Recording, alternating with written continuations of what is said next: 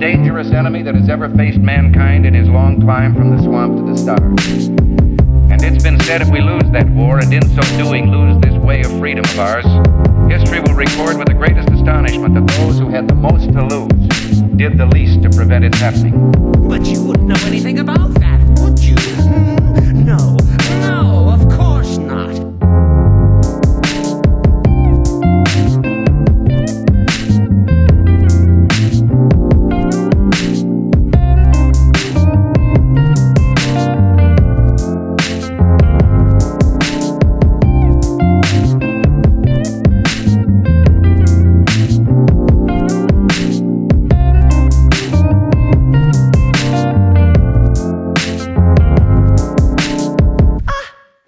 matter. What's done is done, right?